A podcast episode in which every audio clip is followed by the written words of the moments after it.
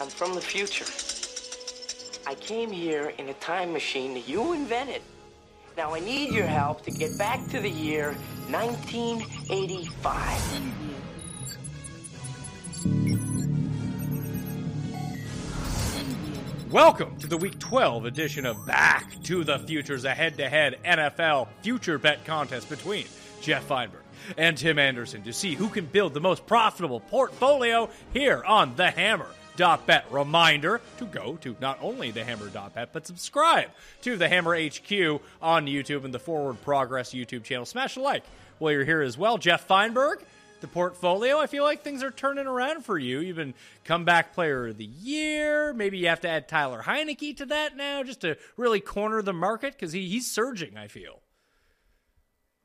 Uh, yeah, I guess so. Is he comeback player of the year though? Didn't he play fine last year? I don't, I know. don't know. He's coming back from not starting. Who knows if that's a qualification?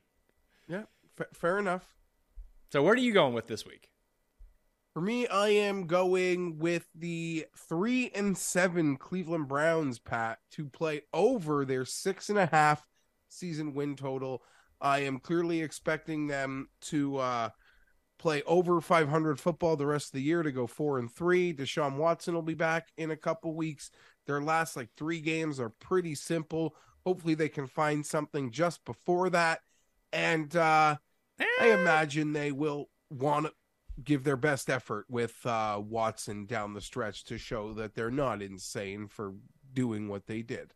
I don't know. I mean, you're banking on Deshaun Watson being good coming off of two years, which I agree with you. He probably should be good. I mean, Michael J- Michael Vick went to jail and came back was fine. Deshaun Watson's just been sitting at home this entire time, so he should be fine. I don't know if they'll be favored. And like I, they'll be favored against the Texans in two weeks. They'll probably be favored against the Saints at home, but like at Washington, at the Steelers, I don't know if they'll be favored in those games. Yeah, you could be right, but I think uh, December football, winter football is exactly what this team is built for. Uh, I think it'll set up for the four and three finish. All right, so Cleveland Browns over six and a half wins, beating the Bucks this week would go a long way, and they're only three point dogs at home in that game. So, Tim, are you taking a big shot here? Are you going to try to pad the stats a little bit?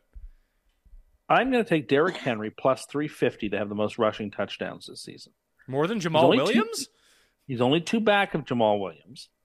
Uh, and just given that it's Williams and Chubb are ahead of him, and they're the only real competition. Hurts, Ekeler, Fields, I'm not too worried about. So Williams sort of is a bit fluky in the way that his touchdowns have accumulated in bunches.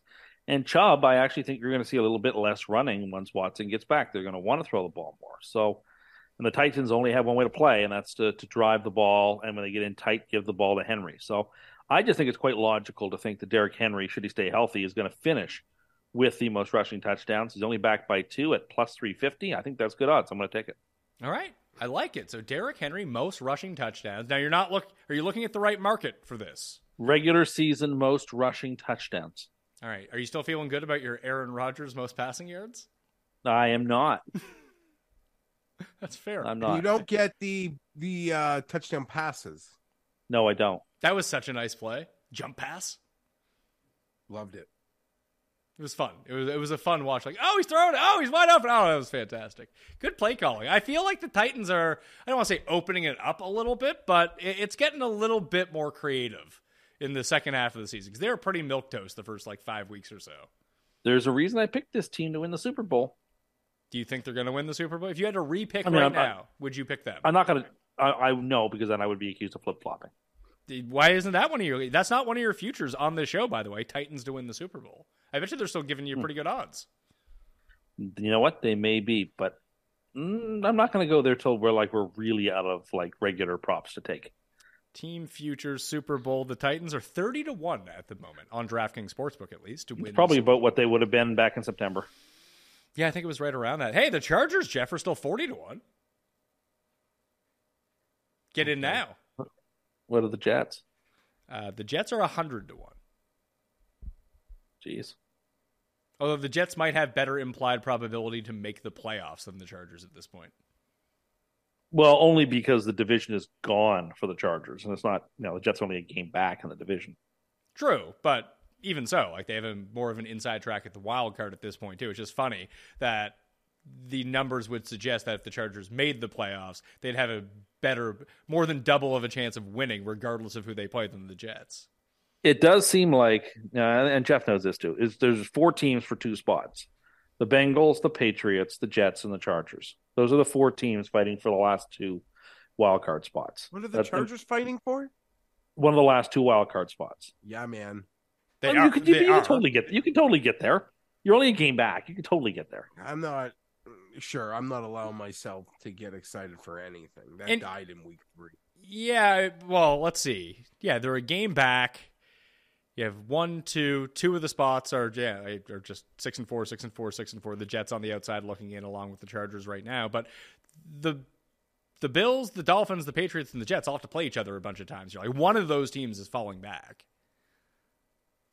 Yes, So then you just have to hope. unless they all beat up. Unless they all beat up on each other again, and then no. Yeah, like it, I mean, the Patriots probably aren't making the playoffs. The Bills sweep them, right? Uh, it becomes tougher for them only if they're tied with the Jets. That's the only team that they've got a real tiebreaker with right now. Yeah, and the Jets still Someone have. who I res- Go ahead. someone who I respect told me they're betting the Chargers to win the AFC this week. I told them to stop sucking up to me and go away. There's probably some value in it.